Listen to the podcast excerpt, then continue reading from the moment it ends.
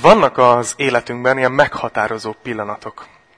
Például, amikor, amikor az embernek gyereke születik, legtöbben már, sokan átéltétek már ezt, még nem mindenki, de majd, ti majd átélitek, reméljük. De hogy az öcsém például most pont egy ilyen előtt áll, kislányuk így heteken belül megszületik, és beszéltünk a héten vele, hogy már annyira várja, várja hogy így így ne csak érezze, hogy focizik az anyuci pocakjába, hanem hogy így, így szemében nézhessen, hogy ki ez, vagy megfogja, vagy megszeretgesse, és hogy várja, mert tényleg egy, max. egy három-négy hét van, ami az is lehet, hogy kettő. Szóval, hogy, hogy ők egy ilyen nagy pillanat előtt állnak, és én is emlékszem mindkét gyereknél, amikor, amikor így először megfogtam őket. És így, így rám néztek Adél ezzel a szúrós, szigorú tekintetével, kis kék szemével. Valami megszületett, ami, ami soha nem fog megszűnni ez a, ez, ez, ez a furcsa kapocs. És valóban úgy vagyunk mi emberek, hogy nagyon meghatároz minket, hogy kik a szüleink, és hogy ki az apánk. Talán a, a mozi történet egyik leghíresebb mondatát, az biztos mindenki ismeri, ami a Birodalom visszavág című filmben van, amit akkor csillagok háborújának hívtak, most már Star Warsnak. Rosszabb nyelveken még rosszabbul. De hogy így, ugye, hogy van, hogy én vagyok az apád, Luke. És egy hirtelen a főszereplő Luke Skywalkernek az élete egy más irányt vesz. Azért, mert megtudta, hogy az apja a Darth Vader. A sötét nagyúr, igaz? Egész más irányt vett, hogy kiderült, hogy ki az apja. És ez valószínűleg így van nem csak a filmekben, hanem minket emberileg meghatároz, hogy, hogy milyen volt az apánk. Hogy szeretetteljes volt, vagy egy szörnyeteg volt. Hogy ott volt egyáltalán, vagy ott se volt. Hogy, hogy, hogy milyen anyagi körülményt teremtett adott esetben. Láttam egy ilyen képregényt, ahol végigviszi egy, egy embernek az életét, ahol a gyereknek már az iskola mellett dolgozni kellett, és, és ugye végén is egy, egy, egy, egy kétkezi munkás lett, és ugyanoda kerül, ahova egy másik gyerek, aki pedig egy ilyen gazdag családban mindent megadtak neki, tanulj fiam, és akkor ott vannak egy ilyen fogadáson a végén, és az egyik az valami díjat vesz át, és azt mondja, hogy ezt mind magam értem el mert keményen dolgoztam, és a, a másik az meg a pincér lányaképpen tartja a pesgőt neki. És az egész csak azért ment más irányba, mert, mert más volt a, az apja. Más volt a családi körülmény. És hogy miért beszélek erről? Azért, mert a Biblia atyának nevezi Istent. Legalábbis Istennek az első személyét. És amikor Istent említjük általában, akkor erre az isteni személyre gondolunk, az atyára. Mikor Jézus látjuk, hogy Istenhez imádkozik, akkor az atyához imádkozott. És, és felmerül a kérdés, hogy ki ez az atya? Hogy miért nevezik így, hogy atya? Hogy milyen ő, milyen a személyisége, milyen az egyénisége. Miért tűnik úgy, mintha más arcát látnánk az Ószövetségbe, mint az Új Szövetségbe? Úgyhogy ezekről lesz szó, őt próbáljuk megismerni ebben a tanításban. Ez a harmadik része a hitünk alapjai sorozatnak. És az nagyon fontos, hogy ez nem a hitünk kifejtése sorozat, mert akkor lehet, hogy nem nyolc alkalom kéne, hanem nyolc hónap vagy nyolc év. Tehát, hogy nagyon nehéz egy ilyen témáról, hogy kicsoda az atya, 40 percben így adni nektek valamit, de megpróbálom, és remélem, hogy így, így följön az bennetek, hogy, hogy így elkezditek még jobban csodálni az atyát. És így még jobban tisztelni és szeretni. Ez a, ez a célja a mai tanításnak. Jó? Úgyhogy ezért imádkozzatok velem együtt, hogy ez, ez történjen meg. Jó? Imádkozzunk. Drága mennyei atyánk, szeretnénk valóban éhes szívvel és kereső szívvel jönni ma eléd, és kérni, hogy te mutatkozz be nekünk, mutasd be, hogy milyen vagy te. Szeretnénk megismerni téged, atyánk, szeretnénk megnyugodni abban, aki te vagy. Kérlek, hogy tedd ezt meg velünk. Az Úr Jézus nevében imádkoztunk. Ámen. Ámen. Szóval az a helyzet, hogyha ha Istent meg akarjuk ismerni, akkor nincs egyszerű dolgunk. Mert Isten, nem tudom, hogy feltűnte nektek, titokzatos. Van a furcsán titokzatos, érthetetlen, összetett, túl nagy, túl bonyolult. Igaz? Nem tudom, ti éreztétek azt már. És az egyik titokzatossága, ami, ami van Istennek, ezt úgy nevezzük, hogy a Szent Háromság. Hogy, hogy a Biblia azt tanítja, hogy, a Biblia, hogy, hogy Isten három személyben létezik egyszerre. Nagyon furcsa. Mindjárt rátérünk a, az atyára, de előtte szeretném, hogyha egy kicsit beszélnénk a Szent Háromságról, csak azért, hogy jobban megértsétek, hogy ez, hogy ez mit jelent, hogy egy, egy Isten van, hogy a kereszténység nem több Isten hit, de hogy mégis háromság Isten. Ez nagyon fontos, hogy megértsük, hogy hogy viszonyuljunk hozzá. És vannak, akik azt mondják, hogy ó, ez olyan furcsa, meg nehezen érthető, minek egyáltalán foglalkozni vele. Hogy most Isten hányasság, háromság, vagy, vagy most egy, nem tök mindegy. Nem. Azért nem, mert, mert Isten szeretné, hogyha úgy ismernénk meg őt, ahogy van. Nem tudom, hogy vagytok-e így párkapcsolatban, vagy barátok között, amikor valaki megsért, vagy valami rosszat tesz, és azt mondod, hogy azt hittem, hogy ismersz. És fáj nekünk emberileg, amikor rájövünk, hogy a másiknak nem vagyunk annyira fontosak, hogy igazán meg akarjon ismerni, hogy milyenek vagyunk. Ezt észrevettétek? És nem tudom, hogy tudjátok, hogy ez azért van bennünk, hogy ez nekünk fáj, mert Isten a saját képére és hasonlatosságára teremtett. Egyik ismerősöm kitette a Facebookra nemrég, hogy te egy Isten selfie vagy. Az ő képe és hasonlatossága. És igaz. Azért van ez bennünk, hogy, hogy szeretnénk, mert Isten is szeretné, ha úgy ismernénk meg őt, ahogy van. Mert ő egy, nem egy elmélet, nem egy elvont lény, nem egy tanrendszer, nem egy személytelen rendszer, hanem ő egy személyes Isten, akinek tervei vannak, álmai vannak, céljai vannak, érzelmei vannak. Tehát ő egy valós személy. Vagyis hát három. Na majd mindjárt elmagyarázom. És már a tíz parancsolatban ezt mondja Isten 2 Mózes 24-ben, hogy ne csinálj magadnak faragott képeket. És férfiak, nem, ez nem a borotválkozásra vonatkozik. Az szabad. De, de arra vonatkozik, hogy ne csináljunk olyat, hogy, hogy csinálunk egy ilyen saját Istent magunknak, hogy ami ennek mi akarjuk őt kell elképzelni, ami kényelmes, ami jó nekünk, egy ilyen, egy ilyen tudjátok, áj Isten, olyan, amilyen nekem kell. Hanem Isten szeretné, ha úgy ismernénk meg őt, ahogy van. És ezért fontos, hogy, hogy a háromságot megértsük. Úgyhogy figyeljetek, szolgálatiskolája.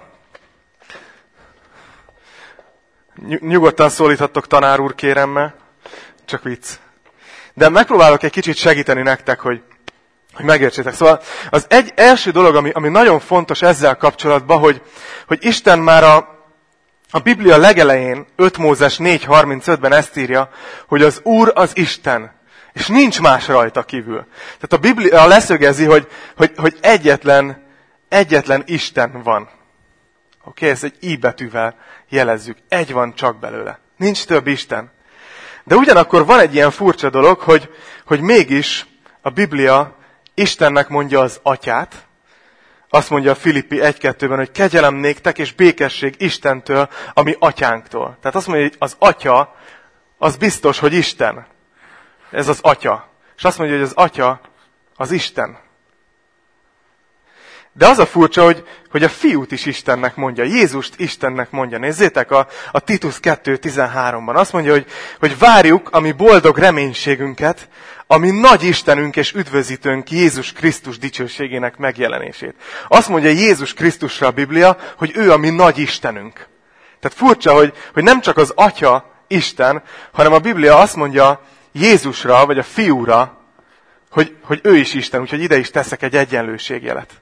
Értitek? Ez, ez nagyon fura. Most lát, nincs itt a matekos öcsém, de ő, ő biztos most ettől így lerezelne ettől az egyenlettől. De ugyanakkor nem csak azt mondja a Biblia, hogy, hogy egy Isten van, de az Atya is Isten, és a Fiú is Isten, hanem a Szentlélekre is azt mondja, hogy Isten. Az abcselben, amikor van ez a történet Anániás és Szafira, nem tudom, emlékeztek-e rá. Ugye egy kicsit ott hazudoznak kicsit megpróbálják eljátszani, hogy ők milyen jó hívők, és becsapni mindenki mást, akkor ezt mondja nekik Péter, hogy 5, Abcsel 5.3.4-ben, hogy Péter így szólt, Anániás, miért szállta meg a sátán a szívedet, hogy hazudj a Szentléleknek? És a következő versben így folytatja, hogy nem embernek hazudtál, hanem Istennek. Nagyon egyértelmű, ezek csak három kiragadott ige, rengeteget tudnék hozni, hogy a Biblia azt mondja, hogy a lélek, a Szentlélek, ő is Isten. Tehát itt állunk ezzel a fura, fura helyzettel, hogy, hogy, hogy három személy van, de csak egyetlen Isten. Ez hogy lehet? És az emberek, ugye mi emberek elkezdjük néha így megmagyarázni. Az emberek kitaláltak sok magyarázatot azért, hogy ezt valahogy be tudjuk tenni a mi kis agyunkba. Hogy meg tudjuk érteni. És ebből jönnek a tévtanítások. Amikor mi nagyon meg akarjuk magyarázni Istent. Sokszor ebből jönnek a tévtanítások. Az egyik ilyen tévtanítás például, hogy, hogy amikor azt mondják valakik, hogy az, csak az atya az igazi Isten. A fiú és a lélek nagyon fontosak, de nem Istenek. Vagy legalábbis nem voltak mindig azok, hanem azok lettek valahogy. Például Jehova tanúi. Ezt tanítják, hogy Jézus az csak Mihály arkangyalnak a megtestesülése, és hogy a lélek az csak egy ihletett erő. Csak az a baj ezzel, hogy egy erőnek nincsenek érzelmei. Próbáltad már kérdezni a gravitációt, hogy milyen napja van? Tudod? Vagy ebből jönnek ezek, ez, a, ez, a, ez az unitárius tanítás, ami azt mondja, hogy valahogy közben Jézus isteni lett, meg a lélek is, de hogy igazából az Atya az egyetlen Isten. Ezek, ezek nincsenek benne a Bibliában. Ez abból fakad, hogy megpróbáljuk megmagyarázni. Vagy van egy másik tévtanítás, akik azt mondják, hogy, hogy egy Isten van, aki három alakban jelenik meg. És akkor innen jönnek ezek a béna illusztrációk, hogy olyan, mint hogy, hogy a jég is víz, meg a víz is víz, meg a gőz is víz. Hogy csak három formában jelenik meg, de ugyanaz. De ez nem stimmel a Biblia szerint, mert, mert a Bibliában látjuk őket együtt.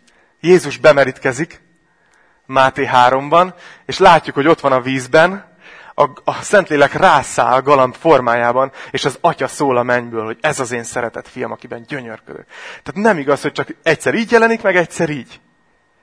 Hanem, hanem ők, ők egyszerre is meg tudnak jelenni. Döbbenetes. Remélem, hogy már kicsit így ébred bennetek, hogy ez durva ez az Isten.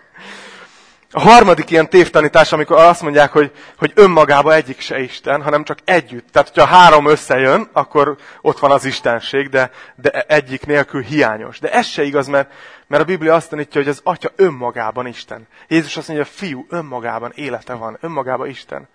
Mindegyik önmagában Isten. Tehát ők elkülönülő személyek. Az Atya az nem egyenlő a fiúval, olyan szempontból, hogy nem azonos személy. Egyek, de nem azonos személy az atya az nem a lélek, mert az atya elküldi a lelkét. Tehát, ha önmaga lenne, akkor most akkor elküldi saját magát.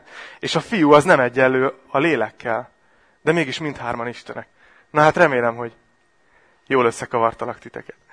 Szóval ez a, ez a mi Istenünk, és um, amikor így emberileg megpróbáljuk megmagyarázni, és azt mondjuk, hogy ez túl bonyolult, akkor néha olyanok vagyunk, mint Polgár Jenő, nem tudom, hogy megvan ez az internetes mém. Mikor azt mondta, hogy ez kizár dolog, mert nem tudom. És valahogy szerintem így vagyunk néha a Szent Háromsággal, hogy kizár dolog, mert nem értjük. És nagyon vigyáznunk kell, mert, mert Isten azt akarja, hogy őt úgy ismerjük meg, ahogy van, és ő ezt jelenti ki magáról a Bibliában, hogy ő három személyben létezik, de egyetlen Isten van.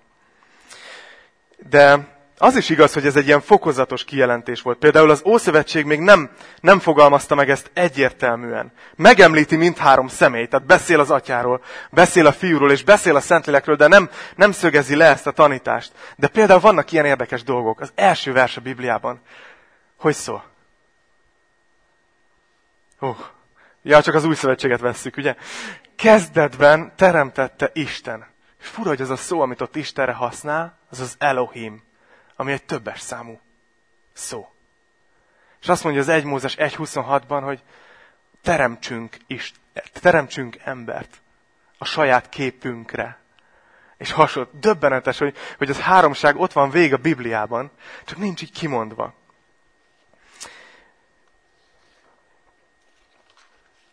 És hogy és hogy viszont az, az új szövetségben pedig már nagyon egyértelmű, ugye Jézusnak a bemerítkezését éppen az előbb említettem. Na szóval most, hogy tisztáztuk a, a Szent Háromság tanítását, szeretném, hogy ráfókuszálnánk így a maradék, nem tudom, 20 percben, 25 percben az atyára. Hogy ő kicsoda. Hogy megértsük őt. És ez azért nagyon nehéz, mert az egész Biblia róla szól. Tehát, hogy annyira nehéz volt erre a tanításra felkészülnöm, mert mit mondjak az atyáról, akiről csak egy ilyen vastag könyv szól? És utána van még ennyi, ami magyarázza azt az egy könyvet. Tehát, hogy annyira mély ő, és annyira sok minden van róla, de, de talán, hogy kicsit ilyen, egy ilyen kis gyors utazásra viszlek titeket. Jó, hogy átmegyünk a Biblián, hogy, hogy mit látunk az atyáról. A Biblia első versében ugye találkozunk, amikor azt mondja, hogy kezdetben teremtette Isten az eget és a földet. És amit alkotott, az nagyon durván beszél róla az nem semmi, sem méretében, sem kreativitásában. Nézzük, nézzük meg ezt, de Ézsaiás 40.26-ban ezt írja, hogy tekintsetek föl a magasba, és nézzétek meg, Ki teremtette az ott lévőket? Ugye az égi testekre gondol, a csillagokra. Szóval nézzétek meg, ki teremtette az ott levőket. Ki vezeti seregüket szám szerint, minnyájukat név szerint szólítja. Olyan hatalmas és erőteljes, hogy egy sem mer hiányozni. Azt mondja, hogy a mi Istenünk az az összes bolygót, az összes csillagot, mindent, ami az égen van, az univerzumban, mindegyiket nevén szólítja, és minden engedelmeskedik neki. Nagy szám. Nézzünk már meg egy kicsit, hogy mekkora ez az univerzum. Csak hoztam egy pár érdekes adatot nektek. Nézzétek! A mi napunk, ami miatt most világos van ebben a teremben, az egy csillag. Egy nagy csillag, de egy csillag. A mi naprendszerünk ugye ez a pár bolygó, ami körülötte kering. Mars, Föld, Jupiter, Vénusz, Saturnus, nem fogom felsorolni az összeset, mert nem tudnám. De hogy ez a mi naprendszerünk, amiben élünk, ez a mi közvetlen környezetünk. De a mi napunkban, tudjátok hányszor férne el a Föld? 1,3 milliószor. Csak hogyha akarjátok, hogy ez a kis gömb, amit így láttok, az mekkora. Akkor, hogy a Föld 1,3 millió szor elférne benne. És az a durva, hogy ez a mi napunk, ez a mi csillagunk, ami körül itt forgunk, ez egyike annak a 200 milliárd napnak, 200 milliárd csillagnak, ami a mi galaxisunkban van, amit úgy hívnak, hogy tejútrendszer. Ez még mindig csak a megyénk, oké? Okay? Ez még nem az egész világ. Ez még csak a mi megyénk. 200 milliárd olyan csillag, mint a nap.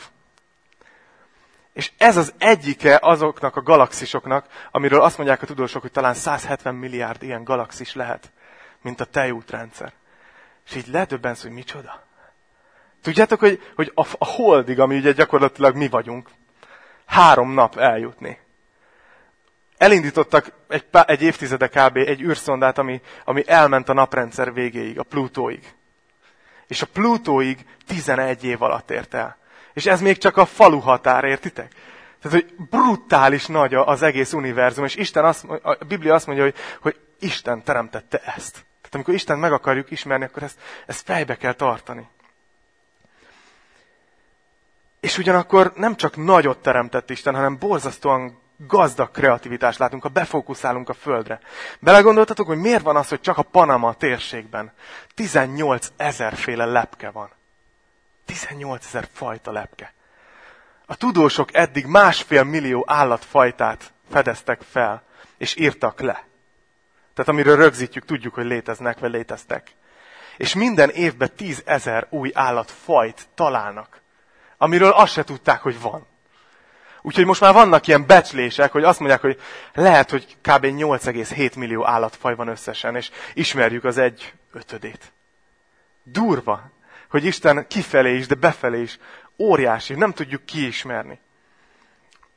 Szóval milyen egy Isten ez? Aztán találunk a Bibliában ilyet, ha tovább megyünk a teremtésből, egy ilyen, ilyen leírásokat néhány profétának megadatott, hogy lássák az Istent. Valahogy így fizikailag a szemükkel így érzékeljék őt. Például Ézsaiás ezt írja, Ézsaiás 6, 1-től 3-ig. Azt mondja, Uziák király halála évében láttam az urat, amint egy trónon ült magasztos volt és felséges. Palástja betöltötte a templomot. Szeráfok álltak mellette, hat-hat szárnya volt mindegyiknek. Kettővel az arcát takarta el, kettővel a lábát takarta el, kettővel pedig repült. És látja ezt Ézsaiás, hogy ott a trónon Isten betölti az egész templomot, a szeráfok mellette ott lebegnek, ezek ilyen angyali lények. És azt mondja, hogy ezt harsogták egymásnak ezek a szeráfok. Szent, szent, szent a seregek ura. Dicsősége betölti az egész földet. Vagy ott van Ezékiel prófét, egy másik prófét, akinek van egy látomása egy folyóparton, a Kebár folyó mellett. Ezékiel első fejezet, olvassátok el, most csak egy kicsi részletet olvasok föl belőle, lenyűgöző is. Látja, hogy Isten, Isten jelenléte, dicsősége közelít, és ilyen brutális élőlényeket lát, ugyanilyen szárnyas dolgokat, meg mindenhol szem, meg kerekek, és fény, és ragyogás, és nem is bírja szinte leírni, hogy mit lát. És ezt írja, hogy a fejük fölött, mármint ezek az élőlények feje fölött lévő boltozaton volt egy zaférfényű trónus alakja, A trónus alakja fölött pedig emberhez hasonló alak látszott. Ezüstösen csillogónak láttam. Derekától fölfelé úgy látszott, mintha tűz fogná körül. Derekától lefelé pedig úgy láttam, mintha fényözön venné körül. Így írja le, hogy úgy láttam, mintha. Küzdködik a szavakkal, ahogy látja Istent. És azt mondja, körülötte fényözön olyannak látszott, mint a szivárvány, amely a felhőkön szokott lenni esős napon. Ilyen volt az Úr dicsőségének a látványa. És így ezékkel így le van döbbenve. Szóval ezt látjuk, hogy, hogy Istenünk, ha meg akarjuk őt ismerni, akkor látnunk kell ezt, hogy ő egy borzasztóan hatalmas, borzasztóan dicsőséges, hihetetlenül nagy és óriási Isten. És nem csak ez, hanem ami még félelmetesebb, hogy igazságos. És gyűlöli a bűnt. Gyűlöli a bűnt. És az Ószövetség folyamatosan így mutatja be, mint aki igazságos, és nem hagyja a bűnt büntetés nélkül. És az egész Bibliát végigkíséri, hogy Isten az, aki ítél. Isten az, aki bíró. Isten az, aki élet és halál ura. Ő volt az, aki az emberek gonoszsága miatt egy ponton özönvízzel elpusztította az egész földet. Vagy amikor egy-egy nép annyira eljutott a gonoszságnak egy olyan szintjére, akkor fogta és kiirtatta őket, meg néha a föld megnyílt, meg ilyeneket csinált. Egy olyan Isten, aki, aki nagyon allergiás a bűnre. És aztán kitalálta, hogy hogy lehet ezt mégis megoldani, mert azt is tanítja a Biblia, hogy kegyelmes, szeret megbocsátani, de igazságos. És akkor bevezetett egy ilyen véres áldozati rendszert, ami azt mondják, hogy csak Salamon, amikor felszentelte a templomot, 144 ezer állatot öltek meg aznap. És akik írnak, vannak ilyen leírások a Jeruzsálemi templomról, hogy néha a papok, 18-as karika vigyázzatok, néha konkrétan bokáig gázoltak a vérben. Tehát valahogy ilyen, milyen ez az Isten? Ezt a brutális univerzumot teremti, és közben ennyire igazságos, hogy hogyha kell, akkor vér folyik. Ki, ki ez az Isten? Ez, ez a mi Istenünk. És nem csak az új szövetség vagy nem csak az Ószövetség Isten, hanem az Új Szövetség Istene is. Viszont van egy nagyon fontos változás az Új Szövetségben. És ezt leginkább abban látjuk, ahogy Jézus beszél Istenről. Egy új korszak jött el. A Biblia nem úgy kezdi, hogy az első oldalon azt mondja, hogy ilyen az Isten, ennyi, és nincs változás. Hanem van egy fokozatosság a Bibliában, hogy egyre többet és többet látunk meg Istenből, és az új szövetségben teljesedik ez ki. Hogy teljesen megismerhetjük Istent. És figyeljétek, az Ószövetségben összesen 15 alkalommal nevezik Istent atyának. De Jézus és az Új Szövetség egy az egybe az atyai oldalára koncentrál Istennek. Annyira, hogy a Máté Márk Lukács evangéliumban 65 alkalommal nevezi Jézus atyának Istent. És a János evangéliumában több mint százszor. Észrevesztek az új Ószövetség 15-éhez képest, hogy ez mekkora. Tehát egyértelmű, hogy az új szövetségben Isten már úgy akar bemutatkozni nekünk, hogy ő ami az atyánk. Igen, ő mindez, amiről beszéltünk, de ő elsősorban az atyánk akar lenni. És nem csak Jézus atya, hanem a miénk. Ugye énekeltük, mi atyánk. Ez abból az imából jön, hogy Jézus azt mondta, hogy tanítványok azt mondják, taníts minket imádkozni, és Jézus azt mondja, hogy így imádkozzatok, hogy mi atyánk. Amikor Istenhez szóltok, mondjátok ezt, mi atyánk. Amikor feltámad Jézus, és találkozik Máriával, azt mondja, hogy menj el, és mondd el a testvéreim, testvéreimhez, és mondd meg, ne, bocs, menj el a testvéreimhez, és mondd meg nekik, felmegyek az én atyámhoz és a ti atyátokhoz, az én Istenemhez és a ti istenetekhez. Látjátok, hogy Jézus egy hatalmas változást hozott Istennel kapcsolatba. És a változás lényege ez, hogy meg kell értenünk, hogy úgy döntött, hogy hozzánk úgy fordul, hogy az atyai szívével hogy ő elsősorban az atyánk akar lenni. Így szeretne viszonyulni hozzánk, és szeretné, ha mi is így viszonyulnánk hozzá. Van két tévedés ezzel kapcsolatban. Az első, a másodikról később lesz szó, majdnem a végén. Az első tévedés, ami emberek megtesznek Istennel, az atyával kapcsolatban, hogy, hogy beragadnak ebbe az ószövetségi képbe.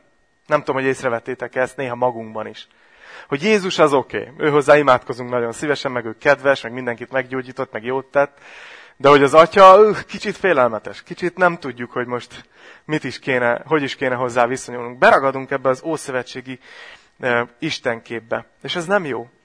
És szerintem ezért lett például annyira népszerű ez a könyv, a Viskó. Olvasta valaki a Viskót? Ugye pont azt csinálja, hogy, hogy mindazt, ami, ami beragadt az Ószövetségi Istenképből, azt megpróbálja kiegyensúlyozni. Tehát például beragadt, hogy Isten egy férfi. Azt mondja, hogy papa, ugye így nevezi az atyát a könyvben, az egy női szereplő. És az emberek azt mondják, hogy pff, eretnekség, égessük el. Közben semmi más nem csinál, mint megpróbál minket elgondolkoztatni. Hogy beragad, hogy Isten férfi. Miért ne lehetne ugyanúgy nő is? Vagy beragad, hogy Isten egy bosszúálló, kegyetlen valaki? A viskó Isten az, abban már semmi ítélet nincs. Tehát azért mondom, hogy ezt tudom, hogy a másik véglet, tehát le van esve a, a ló túloldalán a történet. De hogy ezért ilyen népszerű, mert szerintem az emberek éhezik azt, hogy, hogy, hogy így teljesen lássák Istent. Ne csak a kegyetlen, ne csak az Ószövetségit. De Jézus maga ezt tette, úgyhogy, úgyhogy azt gondoltam, hogy itt a, az utolsó részben hoztam nektek ige verseket. És engedjétek most ezt meg, hogy így felül írja.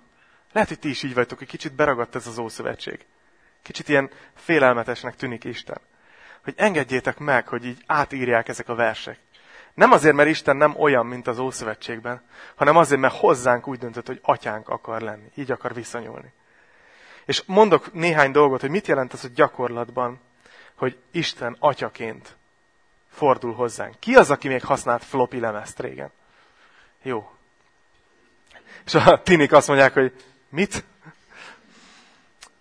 A floppy lemezen, és egyébként az ilyen memóriakártyákon is, amik most vannak a telefonokban, ilyesmi, általában van egy kis, kis kapcsoló amit hogyha egyik irányba kattintasz, akkor nem lehet ráírni semmit. Gyakorlatilag levédi, hogy ne lehessen ö, módosítani a tartalmán. És hogyha másik irányba kattintod, akkor pedig tudsz fotózni, és tudsz írni rá ö, új adatot. Most, most szeretném, ha az agyatokba ezt a kis kapcsolót így átkapcsolnátok írhatóra. Hogy engedjétek meg, hogy ezek a, ezek a versek így felülírják, amit eddig Istenről láttatok. Az első dolog, hogy az atyának nagyobb a szeretete felénk, mint a haragja. És hogy, és hogy nagyon furcsa ebbe belegondolni, de hogy, hogy Isten tényleg úgy néz ránk, mint a gyerekeinkre. Mint a gyerekeire. De cuki, ott fogtam, úgy de szeretem. Nem csinált még semmit. De édes, mosolygott. Képzétek, a héten Albert először a nyakamba hányt. És szerintetek akkor most nem szeretem? Dehogy is. Mert ilyen viszonyban vagyunk, mert én vagyok az atya. És hogy Isten valóban atyaként gondol ránk. Nézzétek, és azt mondja 1 János 3.1-ben. Lássátok meg, hogy milyen nagy szeretetet tanúsított irántunk az atya. Isten gyermekeinek neveznek minket, és azok is vagyunk. És mit jelent ez, hogy Isten gyerekei vagyunk? Isten egyszer elmondta, hogy mit gondol a gyerekeiről, amikor ott állt Jézus abban a vízben, és Isten szólt a mennyből, és azt mondta, hogy ez az én szeretett fiam, akiben gyönyörködök. Nem tudom, tudjátok-e, hogy mi, akik hiszünk Jézus Krisztusban, a Biblia szerint Jézusban vagyunk. Amikor Isten ránk néz, akkor Jézust látja. Az ő igazságát és az ő tökéletességét. És rád néz Isten, és azt mondja, hogy gyönyörködök benned. Nem csak elvisellek, nem csak oké, okay, Gyönyörködök benne. Dávid, gyönyörű vagy. Dia, gyönyörű vagy. Isten így gondolkozik rólad. És ezt néha így nem árt tudatosítani magunkba, de még az Ószövetségben is, nézzétek, Zsoltárok, 103. Zsoltárból olvasok fel, 8. verstől. Ezt mondja, hogy irgalmas és kegyelmes az Úr. Türelme hosszú, szeretete nagy. Nem perel mindvégig, nem tart haragja örökké. Nem védkeink szerint vánik velünk, nem bűneink szerint fizet nekünk. Mert amilyen magasan van az ég a föld fölött, olyan nagy a szeretete az Isten félők iránt. Amilyen messze van a napkelet a napnyugattól, olyan messzere veti el vétkeinket. És figyeljetek, amilyen irgalmas az apa fiaihoz, olyan irgalmas az Úr az Isten félőkhöz. Látjátok? Isten így gondolkozik rólunk, mint az atyánk. Ez azt is jelenti, hogy nem ítél el minket. Ugye az Ószövetségben ez nagyon fontos dolog volt, hogy Isten az ítélő. Ő a bíró. És ez igaz. Megvan hozzá minden joga, hogy ítéljen. De mégis úgy döntött, hogy ő átadja az ítéletet Jézusnak. És Jézus pedig úgy döntött, hogy magára veszi az ítéletünket. És ezért ma, ha te úgy ülsz itt, hogy hiszel Jézus Krisztusban, akkor nincs ellened semmiféle kárhoztató ítélet. Ez a Biblia tanítása. János 5-ben ezt mondja Jézus, János 5, 22-től. Az atya nem is ítél meg senkit, hanem az ítéletet egészen a fiúnak adta át. Mekkora dolog. És azt mondja a 24. versben, bizony, bizony mondom nektek, aki hallja az igémet, és hisz abban, aki elküldött engem, annak örök élete van. Sőt, ítéletre sem megy, hanem átment a halálból az életbe. Hogy az, hogy Isten az atyánk, az ezt jelenti, hogy nem vagyunk ítélet alatt. Az az Isten, aki ítélt az egész Ószövetségben, minket nem ítél. Azt is jelenti, hogy Isten az atyánk, ez a harmadik, hogy Isten gondoskodik rólunk, és kérhetünk tőle bizalommal. Nem tudom, hogy ti, akik még így tinik vagytok, hallom, beszélgetek szülőkkel, eljön az ifi tábor ideje, akkor simán oda mentek, nem? Szülőkhöz, hogy anyu, be kéne fizetni a regisztrációt. Ugye tudsz segíteni.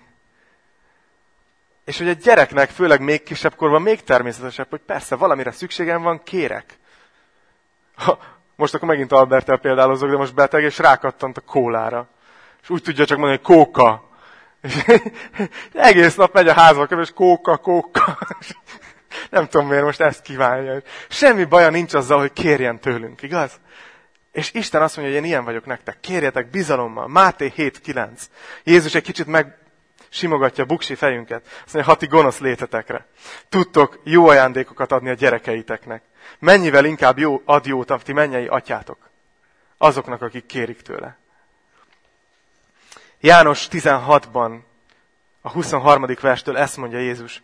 Bizony mondom nektek, hogy amit csak kértek az atyától az én nevemben, megadja nektek. És azt mondja 27. verstől, mert maga az atya szeret titeket. Mivel ti szerettek engem, és hiszitek, hogy én az Istentől jöttem. Látjátok, hogy mit jelent az, hogy Isten az atyánk? Hogy kérhetünk tőle, mert ő szeret. Így döntött. Talán a legtisztább kép, amit kapunk arról, hogy milyen Isten, milyen az Atya, az Jézusnak az egyik példázatából van, a tékozló fiú példázatából. Lukács 15-ben találjuk leírva. És az első dolog, amit látunk, és ez igaz minden emberre, hogy, hogy az, hogy Isten az atyánk, az azt is jelenti, hogy Isten nem ural le minket. Nem tudom, hogy kinek milyen az apja, milyen volt. De hogy ez az atya, a mennyei atya, ő nem ural le minket. Azt mondja a Lukás 15-11-ben, egy embernek volt két fia. A fiatalabb ezt mondta az apjának. Atyám, add ki nekem a vagyon rámeső részét. Ő pedig megosztotta közöttük a vagyont. És ezen gondolkoztam, tudjátok, mit mondott ezzel a fiú? Az apjának? Kár, hogy még nem haltál meg. Mert én már szeretnék örökölni. Akkor oszd meg a vagyont, légy szíves, mert túl sokáig húzod. És az atya nem azt mondja, hogy mi, mi, mi haszna kölök de hogy kapsz te forintot se. Hanem azt mondja, az atya megosztotta. És olyan gyönyörű nekem ez az atyai szív, hogy, hogy Isten ilyen minden emberre, hogy szabad akaratot ad. Akarsz nélkülem élni? Akarsz eltávolodni? Akarsz csak úgy elmenni az áldásaimmal és élni, ahogy te gondolod? Menjél. Hogy Isten ilyen az emberekkel. Próbáld ki. Fáj, menjél. És látjátok, ezt látjuk ebben a történetben. De aztán látunk egy új dolgot, a, a tizen, ugyanígy a történet később végén, ugye tudjuk, hogy a fiú elmegy, elkölti az összes vagyonát, odáig süllyed, hogy már munkát is alig kap, disznókat etett, és annyira éhes, hogy megenné legszívesebben a disznók kajáját. Gondolom nem megfarm szendvicset ettek. Tehát, hogy, hogy így szeretne, szeretne újra hazamenni. Megfogalmazódik benne, hogy hát az atyám házába a szolgák jobban élnek. És fogja és elmegy az atyához. Elindul. És ezt olvassuk utána a 15. rész 20. versében, hogy még távol volt, amikor az apja meglátta őt. El tudjátok képzelni, hogy az atya ott ült, és minden nap nézte a horizontot, hogy hát ha. Azt mondja, még mikor távol volt. Az apja meglátta. Megszánta, elébe futott, nyakába borult, és megcsókolta őt. És a fiú így szólt hozzá, atyám, védkeztem az ég ellen és te ellened, és nem vagyok méltó arra, hogy a fiadnak nevez. Az apa viszont ezt mondta a szolgáinak, hozzátok ki hamar a legszebb ruhát. Adjátok rá, húzzatok gyűrűt az ujjára, és sarut a lábára. Hozzátok a hízott borjút, és vágjátok le. Együnk, és vigadjunk. Mert az én fiam meghalt, és feltámadott. Elveszett, és megtaláltatott. És vigadozni kezdtek. Szóval, hogy amit ebből látunk, hogy Isten nem csak, hogy gondoskodik rólunk, nem csak, hogy nem ítél el minket, nem csak, hogy a gyerekeiként tekint ránk, hanem, és ez lehet, hogy néhányatokat most meg fog lepni, de engedjétek meg. Belegondoltatok abba, hogy Istennek nagyon erős érzelmei vannak feléd. Hogy amikor te megtérsz, és azt mondod, hogy Uram, bocs, hogy nélküled éltem, és akarok visszajönni hozzád, akkor ő nem azt mondja, hogy eh, gyere, na jó, valahol itt húzd meg magad, megyek dolgomra.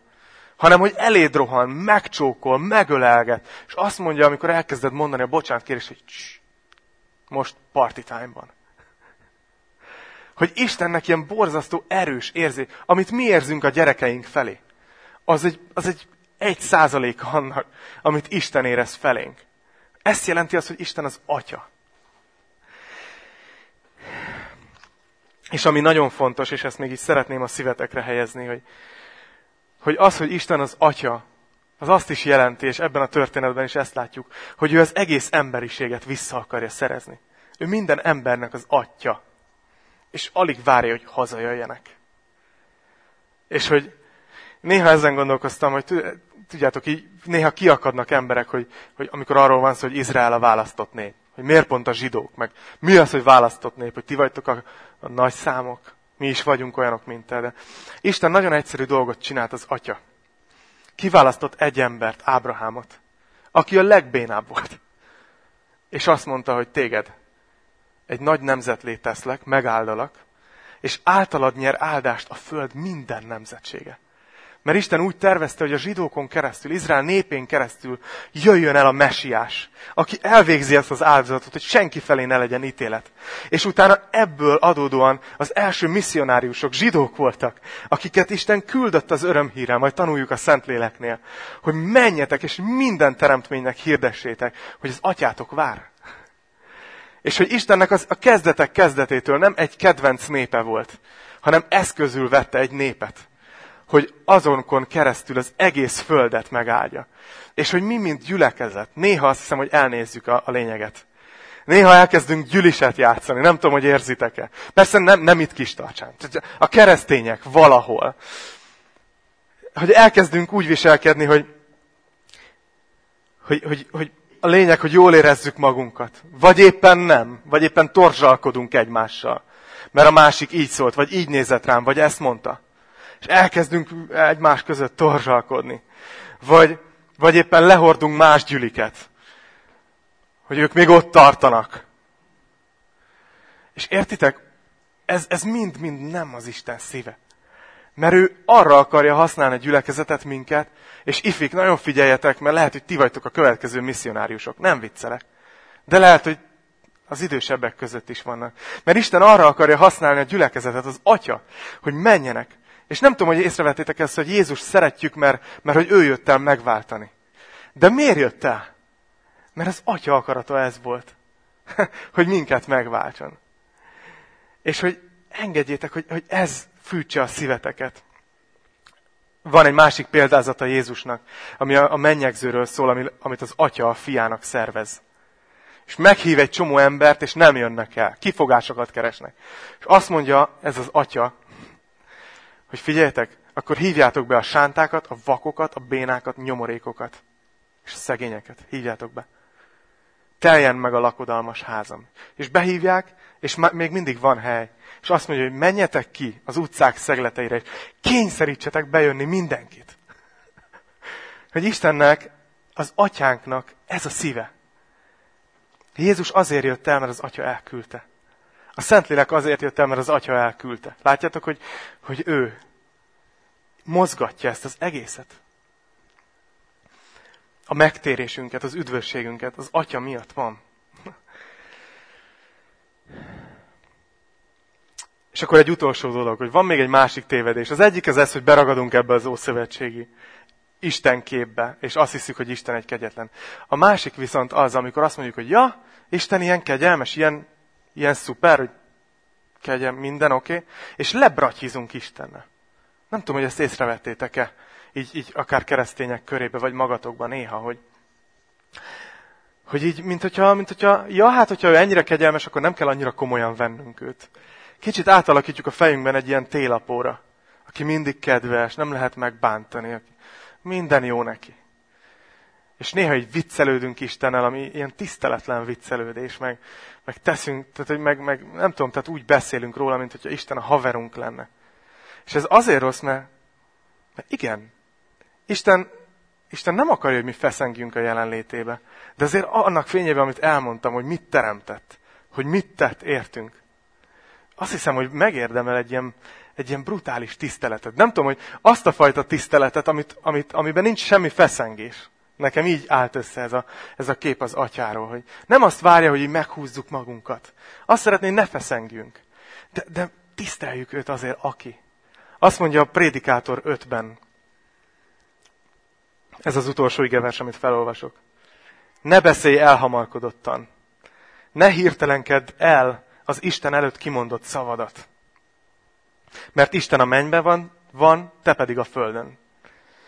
Ezért kevés beszédű légy.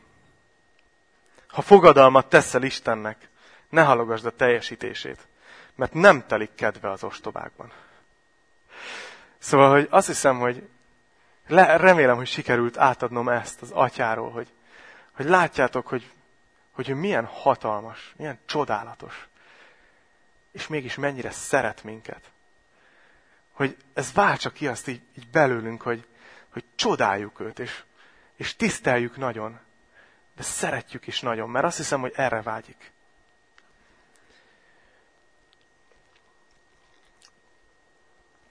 Hihetetlen élmény volt utolsó Albertes illusztrációmmal. Amikor először kimondta, hogy apu. Mert abban úgy benne volt minden. Mert ez a srác, ez tisztel engem. De szeret is, és nem feszeng a jelenlétembe egyáltalán. És azt hiszem, hogy Isten valami ilyesmire vágyik. Úgyhogy most, ahogy majd megyünk tovább, Dávid fog minket vezetni az úrvacsorában, és utána még fogunk egy-kettőt énekelni, csak így, csak így magatokban. Ne foglalkozzatok bele, be, vele, hogy ki jött be, ki ment ki, hogy a másik hogy néz. Csak így menjetek Isten elé, és csak így mondjátok azt neki, hogy apu, mert ő az atyátok. Jó?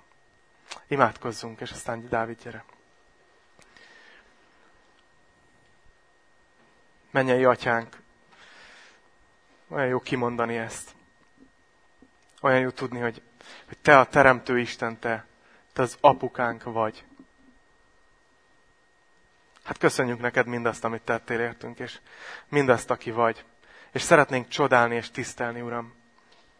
De szeretünk is téged, és igazán vágyunk erre, hogy, hogy ne feszengjünk a jelenlétedbe, Uram. Dicsőítünk azért, aki te vagy. Nem méltóképpen, mert téged az egész mennyei világ dicsér, és majd egy nap csatlakozunk. De köszönjük, Atyám, hogy Te oda akarsz vinni minket is, ahol Te vagy. Kérlek, Uram, hogy segíts a testvéreimnek itt a teremben, és mindenkinek, aki hallgatja, hogy, hogy úgy mehessünk az életben, hogy, hogy biztosak vagyunk az Atyánk szeretetében. Hogy tudjunk menni, és másokat is segíteni, hogy fiaid és leányaid legyenek. Kérlek, hogy tölts be ehhez a te szent lelkeddel újra és újra minket. Kenj fel a szolgálatra és készíts fel. A te nevedben imádkozunk. Ámen.